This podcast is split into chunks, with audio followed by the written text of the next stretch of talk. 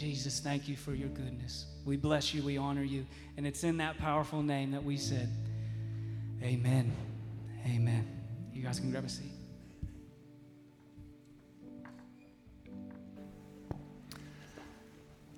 Well, as our kids are headed out, I just want to say welcome, Grove family. I'm so glad that you have chosen to be here this day, whether you are with us in this room or whether you're with us online. I'm so glad that you have chosen to make this your place of worship today.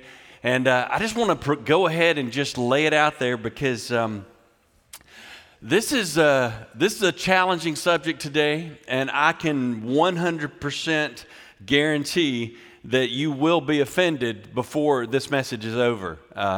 Simply because of this, you got your chance to ask questions about bad theology, and today is my question for bad theology. And I am an expert at the subject that I'm going to be talking about today. I've got 54 years of experience of sin in my life. Nobody had to train me to do it. I've been good at it since I was born. So we're going to talk about some very difficult things about those sins that won't quit. I also find this ironic, yet quite supernatural, that we are on 3 Sundays. This is the 4th Sunday prior to Easter. So in 3 Sundays, we will celebrate the resurrection of Jesus Christ, which is that explanation point on the fact that he died for our sins. Don't forget that. Matter of fact, begin to celebrate that even today. As we dig into this tough, challenging, interesting, convicting, life-changing topic today, I want you to think about some of the things that we are. Some of us are just real consistent sinners. Some of us are perpetual in our sin. Some of us, it has become habitual in our lives. Some of us would say we're just occasional sinners, part-time, if you will. And some of us would even say, I've pretty much got that one conquered. That one or that thing. That's my question for you as we dig into this. Some of you may be realizing today for the first time that you are a first-time sinner. First time it's ever happened in your life. Now, is this a good or is this a bad thing? You know, if we're honest, this is that thing we've got in common. If nothing else, we've got this in common. And sin matters because it affects us. Sin affects our relationships. Sin affects our relationships at school, in our jobs. It affects our emotions. It affects our health. It affects our outlook on life. It affects our spiritual life in a way that we probably could never have possibly imagined. It affects the intimacy of our relationship with our God. It's a big deal. It's something that we have to deal with, and we wonder why so many of these things seem to be upside down or just so messed up in our lives. And it's because of this little tiny 3-letter word that we call sin. And think about it. Paul reminds us that the wages of sin is death. So this should not be such a surprise in our life that this is the problem. It's been the problem from the beginning, and it is the problem today. Just a one-time event of sin can cost us for the rest of our lives. Or it can even cost us our life.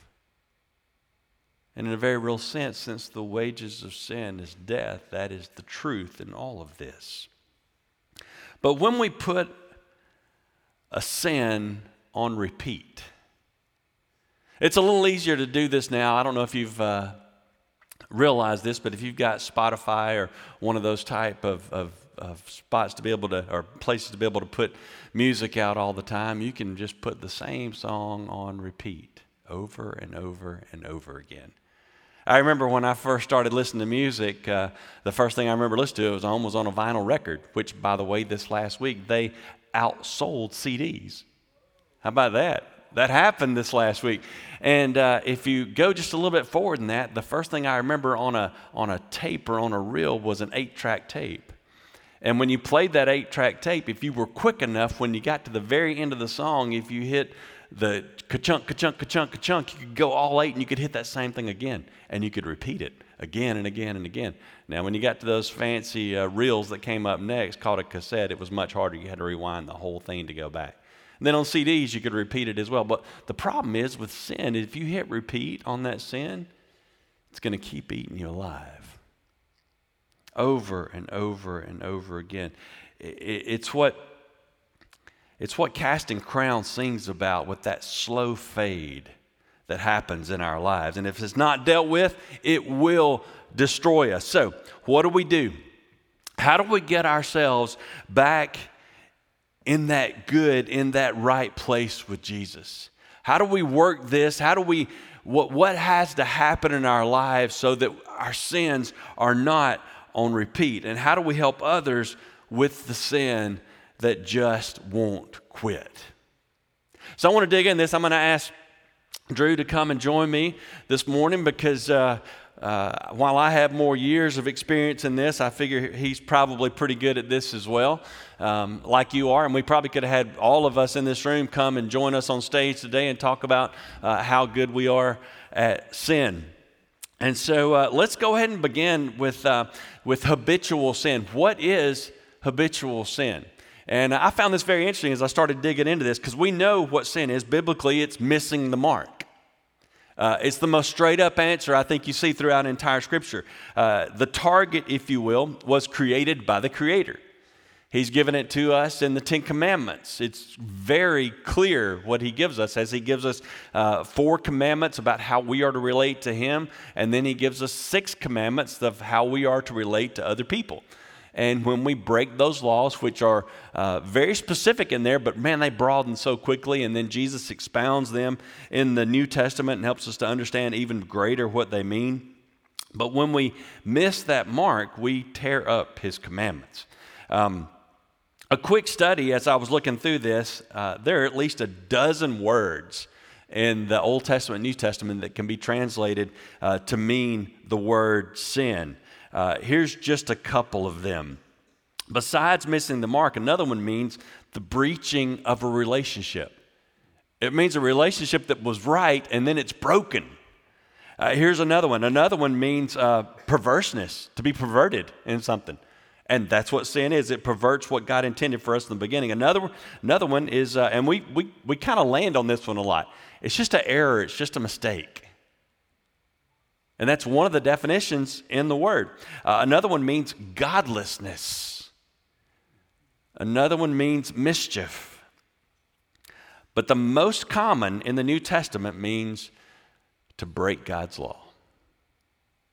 And when you break God's law, you break His heart. So this is where I had to land on this, and this is where my question comes into this. What is habitual sin? Clearly, this term comes from the word habit. It's what you do. It's what you return to. It's where you are comfortable. That's what habitual means. Some of us need to know that what the frequency is in order for it to be habitual. Don't you want to know that? What makes it a habitual sin? That's what I had to know, is what makes it a habitual sin. And I want to make this as simple as possible. If we sin and the Holy Spirit convicts us that that sin is wrong and we turn around and we repent, we are being obedient. But sometime later, maybe it's an hour, maybe it's a day, maybe it's a year, maybe it's a month, maybe it's a year, maybe it's years later, and we repeat that same sin. Guess what we've just done? We've just created a habitual sin. Just twice. Makes it a new habit. It becomes habitual, at least in a sense. And it only goes downhill from there. And if it keeps on coming back, that's habitual. It's sin every single time we do it. And we will get colder. We will get less sensitive to the very Holy Spirit of God every single time we choose to repeat that sin. That's why sin leads to death. think it's 1 Corinthians 10:13 that says that God always gives us an opportunity of escape, right? And so we need to remember that the enemy's purpose is to steal, kill, and destroy. But that doesn't always happen in one fell swoop, as you mentioned that song, Slow Fade. For many of us, it starts in those subtle compromises where we recognize the way out and we don't take it. Or we recognize that this is the big sin over here, and I'm not going to go there, but I'm going to compromise these little steps that end up getting me over there. And that all comes from the enemy. It just leads us farther and farther away than we ever imagined. I got this from Rick Burgess, but he quotes Steve Farrar, who says, "Sin will take you farther than you wanted to go, it will keep you longer than you wanted to stay, and it will cost you more than you ever wanted to pay." And I think that's where we get with habitual sin. It's the little one that becomes a little bit bigger and bigger and bigger and bigger until we look back and go, man, how did I end up here? How did I get to this point? So we're in not necessarily good company, but we're in company with people who understand what we're talking about, because all of us have walked this road. But somehow, sometimes we think that this right here is just us. So if you go back to Romans chapter 7, the Apostle Paul gives one of the most wide open, real statements to this. He says in verse 14 of chapter 7, "So the trouble is not with the law, for it is spiritual and good. The trouble is with me, for I am all too human, a slave to sin. I don't really understand myself, for I want to do what is right, but I don't do it. Instead, I do what I hate." Anybody relate to that? This is the Apostle Paul, the greatest evangelist in the New Testament. Verse 16, "But if I know that what I am doing is wrong, this shows that I agree that the law is good. So I am not the one doing wrong. It is sin living in me that does it. And I know that nothing good lives in me, that is, in my sinful nature. I want to do what is right, but I can't. I want to do what is good, but I don't. I don't want to do what is wrong, but I do it anyway. But if I do what I don't want to do, I'm really the one doing it. I'm not really the one doing wrong. It is sin living in me that does it. I have discovered this principle of life, that when I want to do what is right, I inevitably do war in my mind. This power makes me a slave to the sin that is still within me. Oh, what a miserable person am I. Who will free me from this life that is dominated by sin and death?" And then he responds with the right answer, and he says, "Thank God, the answer is Jesus Christ our Lord." So you see how it is. In my mind, I really want to obey God's law, but because of my sinful nature, I am a slave to sin. Now, this is so important, okay? This is not the spot where you give up. This is the spot where you do give up to Christ yourself. It's what has to happen. This is so important. This is not as soon as Paul became a Christian. This is... This letter to the Romans that Paul wrote, and this is a new thing for me to actually wake up and realize, this wasn't his first writing. Actually, it was letter number 7. So this is, according to the time frame, 7 to 8 years into his ministry, and this struggle is still that real, 7 to 8 years in his ministry. Verse 17, it's like Paul says, "It seems like my body has a mind of its own." You ever feel like that? It seems like my body's in control of everything sometimes. So Chuck Swindoll said it like this, and I love this. All of us are chronically addicted to sin. Long after we are saved, our bodies crave that which gave us short-term pleasure and caused long-term anguish. It's a battle till death do we part. It really reminds me of scripture that we read a couple of weeks ago, where people gave themselves over to their sin. You know, like, I think the question we need to ask is it a struggle? Is it something I'm battling against? Is it something I really hate? Is it something that I'm working towards overcoming? You know, or are you seeking to be healed through accountability and prayer? Have you confessed to a trusted friend or mentor? Have you submitted that sin, or have you submitted to that sin and allowed that sin to take control? In other words, does that sin define who you are? Have you given up, or is it still a struggle? Is it still something you're battling? I think that's where we kind of wrestle here, because Paul was, like you said, not giving up. He was still fighting. He was still struggling. He still hated it. But sometimes we get to that point where we fall so far away and we continue living in it that we say, well, I can't do anything about it. It's just who I am. And it becomes our identity rather than something we're recognizing as wrong and we're fighting against. So this is the sanctification process. Yeah. I mean, it's God changing us by the power of His Holy Spirit so that is not our identity, so that our identity is Christ. So Paul makes it clear that sin is not just doing the things that he hates, the things that he knows breaks God's heart. It's sin when we know what we are supposed to be doing and we refuse it as well. Both of those are sin. And many of us are just as guilty of this as we are breaking God's commandments. I think it's just as dangerous, right? Yeah. For us to know what God is calling us to do, what He's telling us to do, and to not do it, to quench the Spirit, is just as dangerous as us breaking those laws. You know, if God is calling you to go share the gospel with someone and we say no, I think we're putting ourselves in the same dangerous situation where we're falling further and further away from that communion with Christ. Yeah, so the key to this whole thing, and I think it comes from Romans chapter 7 right here, and Paul says it in verse 24 and 25, I know the answer. That answer is Jesus. It's what He did on the cross for me. It's putting my faith in Him. It's allowing Him to change me from the inside out. That is what has to happen. So my second question was, and I really debated on whether to actually go here or not, but should we actually name sins? And I thought maybe it'd be better if we just had a public confessional. Okay, well, I'll just name them for you then. Okay, here's just a few of them, and I my initial list, I think it ended up with like 150, so I broke it down to like 15, just to kind of help us out. But there's some liars in here. I've lied. There's some gossips in here. I've gossiped. There's some angry people in here. And Jesus said that anger in your mind is murder in your heart, so there's some angry murderers in this room. There's some folks that commit gluttony in here, and I'm just telling you, I'm hungry right now.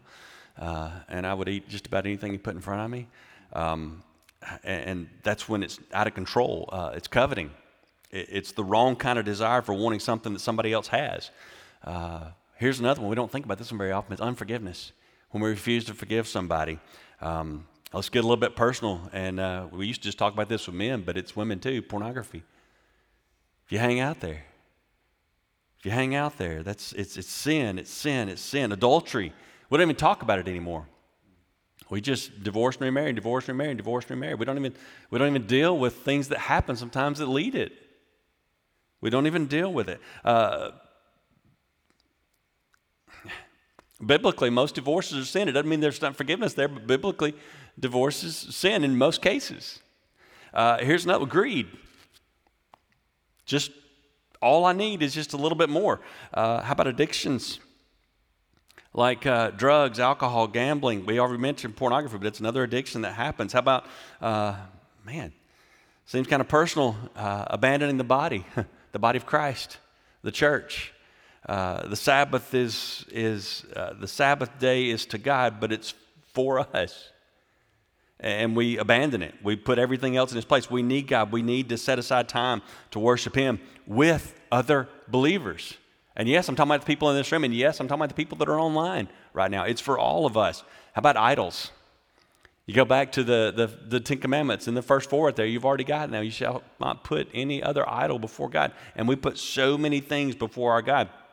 I mean, need to say, sometimes it's sports, events, sometimes it's vacations, everything. We put everything before God.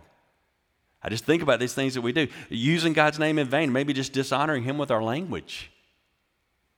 I'm not sure if we've got everybody yet. How about calling what is good evil and what is evil good. Maybe just one, I don't know, did we miss anybody? Did I get all yours? I got about 15 of mine, so. We did okay. I think one of the traps we get into, though, is if my sin doesn't have public consequences, then it must not be as bad. And this list is a reminder that all of us struggle. All of us are in this battle, and we're in there together. You know, that just because our sin seems more private doesn't mean it doesn't have severe worldly consequences. It doesn't mean it doesn't damage our relationship with God. It doesn't mean it's less offensive to God. We tend to measure our sin by worldly circumstances or worldly measuring stick, and this is such a reminder that it's about our relationship with Him and how it damages that over the consequences that we suffer. Gosh, how many times you think, well, man, I got by that one. Yeah. No, you didn't. No, you didn't. If nobody else on this earth ever knows, God knew it. Matter of fact, He knew it before it ever became sin in your life. It was already working up from the inside out. He knew it. So another quick question.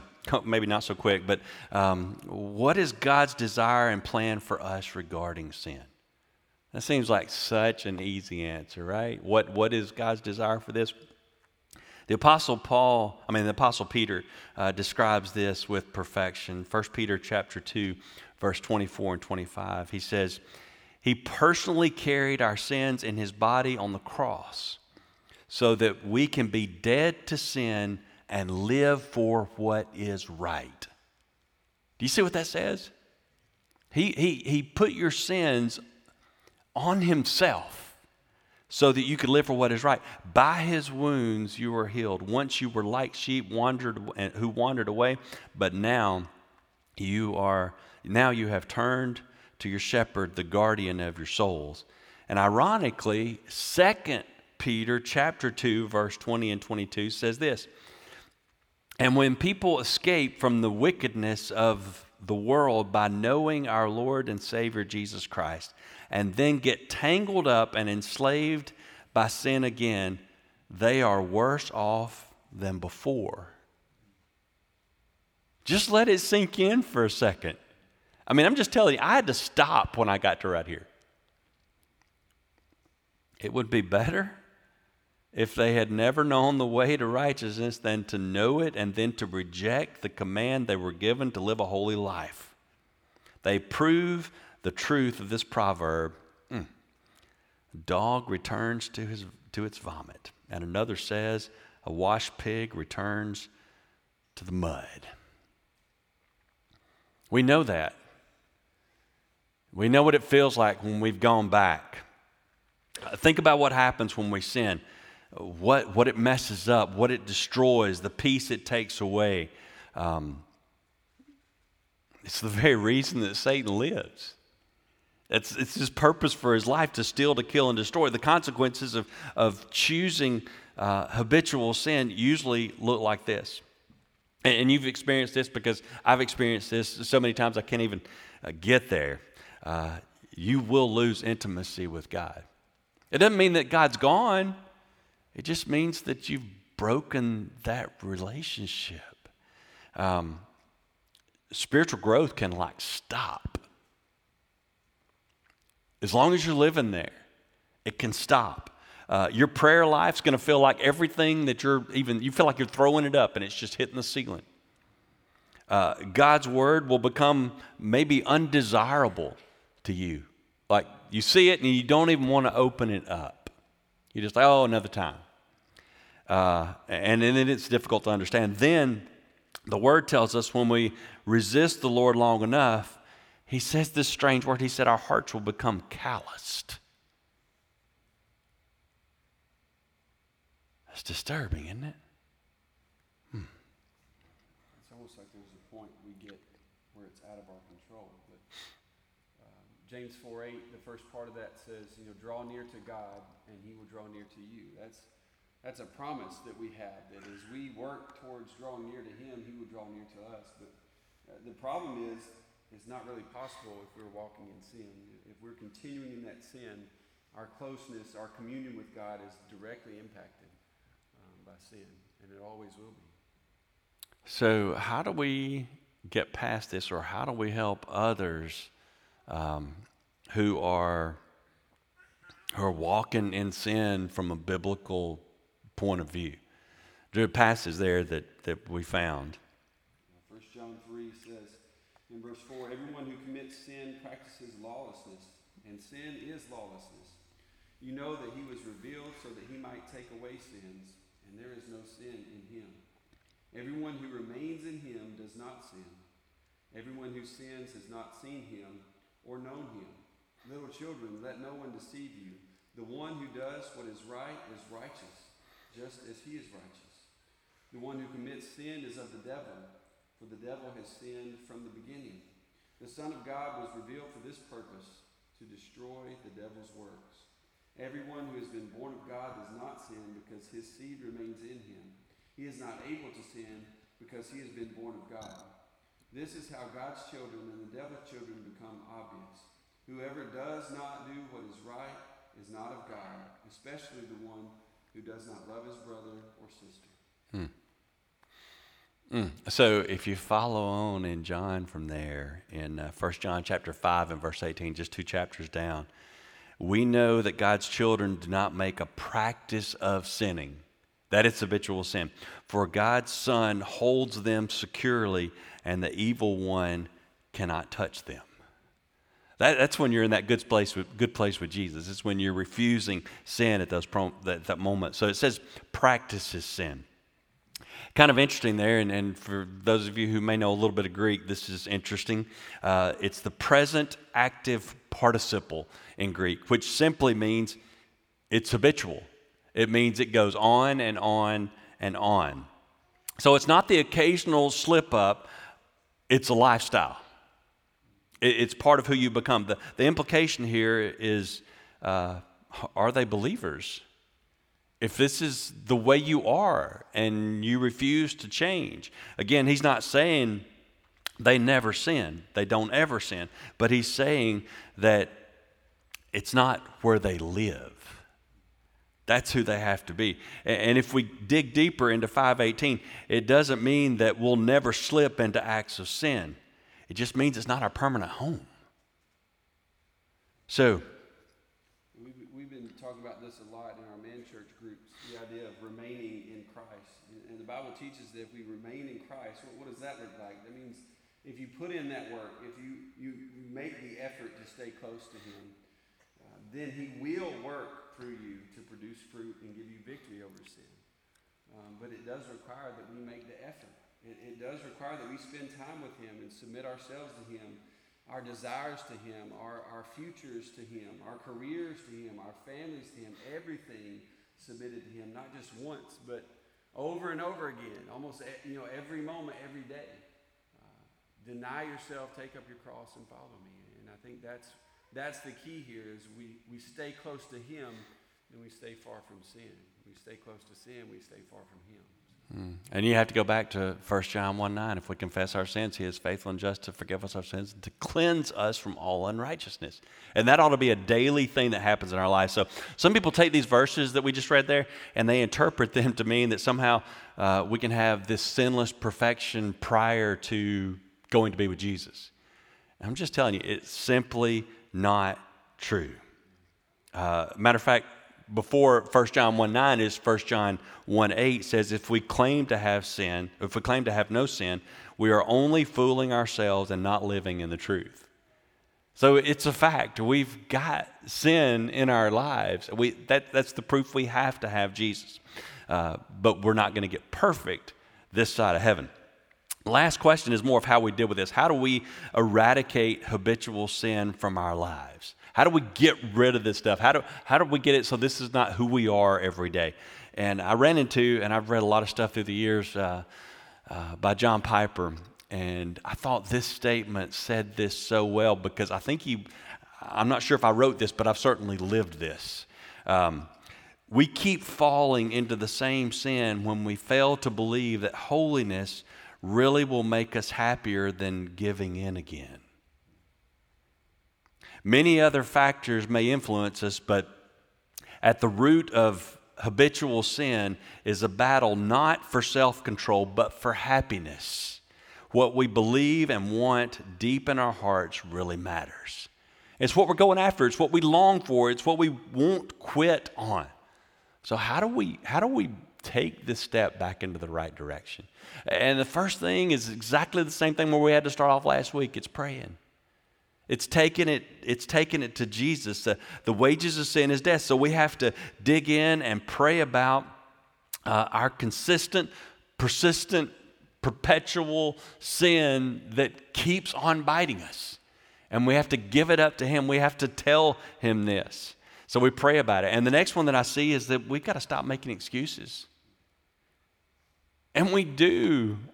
I have so many times in my life just one excuse after another, one lie after another to hide what I've done. Drew, there's a cool passage on this, 1 Corinthians 10. And verse 12 says, if you think you are standing strong, be careful not to fall. The temptations in your life are no different from what others experience.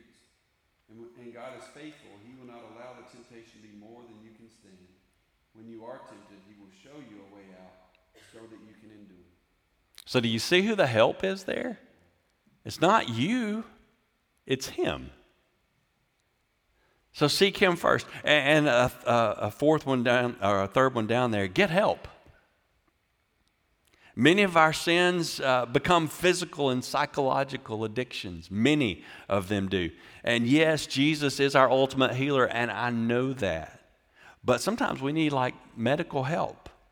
Specifically thinking drug, alcohol abuse, could be even sexual addictions. And we need like medical or psychological help in order to figure out, man, where's this coming from and how am I going to get past this? And then, of course, completely dependent on the Holy Spirit. So our sin can often be connected to the people that we're most connected with. Again, from Scripture, bad company corrupts good morals. So who we hang around with really does matter. The changes may need to happen in our lives on who that we hang out with.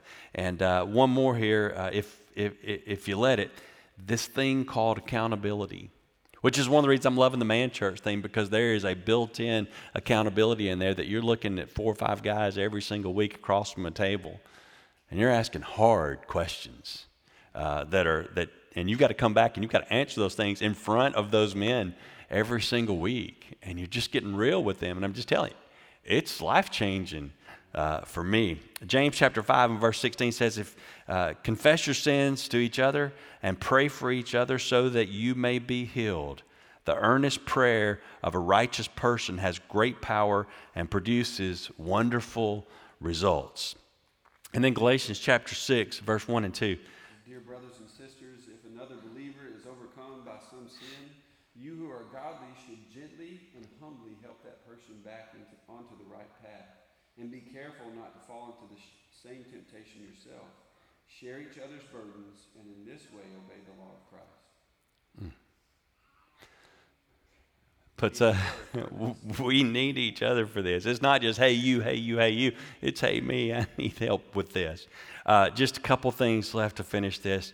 Reprioritize your schedule. Plan time to serve the Lord rather than to serve the sin that you struggle with. This is a big deal. Right. It kind of goes back to getting help, too. But I did a study once about breaking free from addiction and habitual sin, and when it comes to addiction, we literally have to retrain our brain. We have to retrain our brain to produce dopamine in different positive ways. It is literally the way your brain works. So that's going to require effort. It's going to require help. It's going to require honest self-reflection and a whole lot of planning. It really is. The advice that was given in the study is that you need to plan for your worst when you're at your best. So when you're at your best, think about those worst moments. Think about the actions, the people, the places, the fun things even, the good things that would lead you into that sin, and plan ahead for that. In other words, don't trust your flesh to say, oh, I can go here and I'll be okay, or I can go there, or I'll just do this little bit. But to plan ahead and to think through those things when you're right with Christ, when you're in a good place, plan ahead for the worst. Man, that's so good. Replace the evil time with serving Jesus time, and it's great. It helps so much. Just another thing or two here, and we can let you go live life and do this by the power of the Spirit. Do life with a group of people walking the same path. It goes back to being a part of the body. It goes back to being a part of life groups. It goes back to being a part of discipleship groups. If it boils down to this, doing life with other people that are also following Jesus and seeking to follow him at the same time. I don't think we can overemphasize this. I really don't. We were created to be in community, to grow together, to sharpen one another.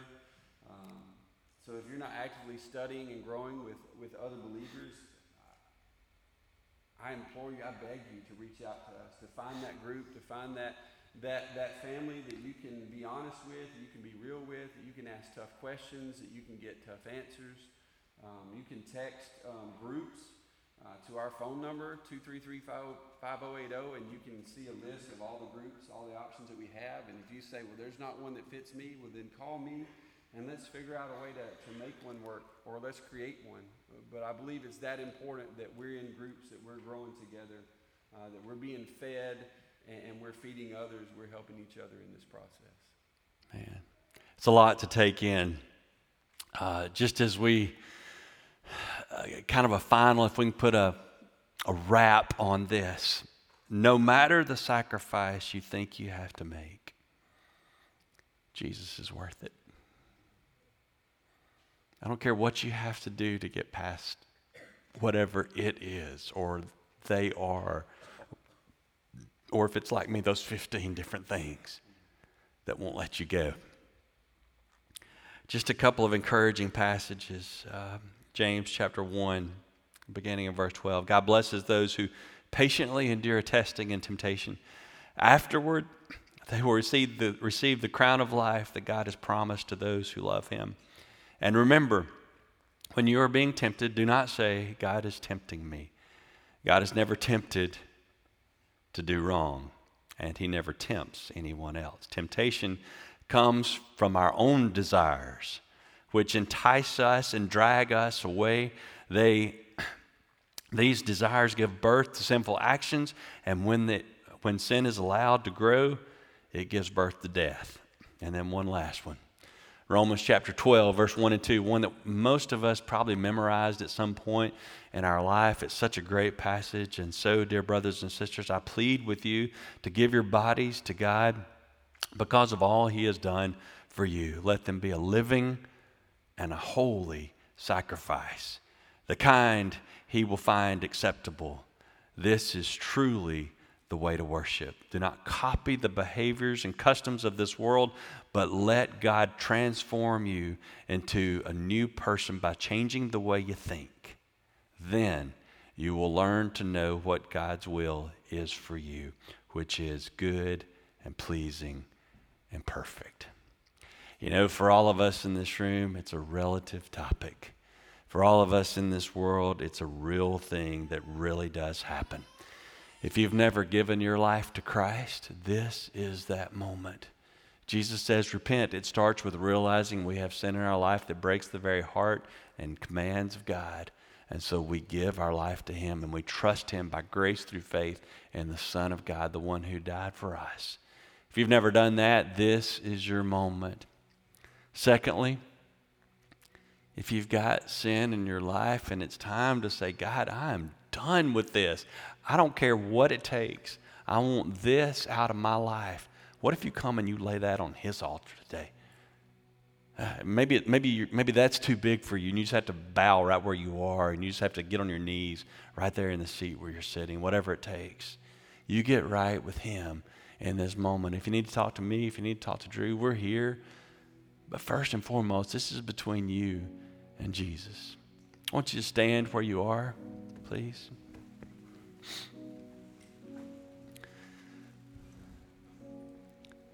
Father, what a personal thing for us to have to deal with. I just want to thank you, God, though, that you already know what's going on. There's no surprises to you when we confess. But God, we've got to do it. And we've got to allow you, by the power of your Spirit, by you giving us the wisdom to make wise choices and put godly people around us, to dig into your word again, to pray and talk to you again, that you can change us from the inside out. And it's not your power that's lacking. It's our willingness to give up and give in. Help us, Jesus. Even the shame that some of us would feel that, hey, if I go forward and now people are going to think that I'm messed up. Folks, let me just give you freedom in this room. We're all messed up. And we all need Jesus. Father, help us. Move in our hearts. In the holy name of the one and only that can change us, Jesus Christ. Amen. If God's speaking to you, you come, you respond to him in this moment.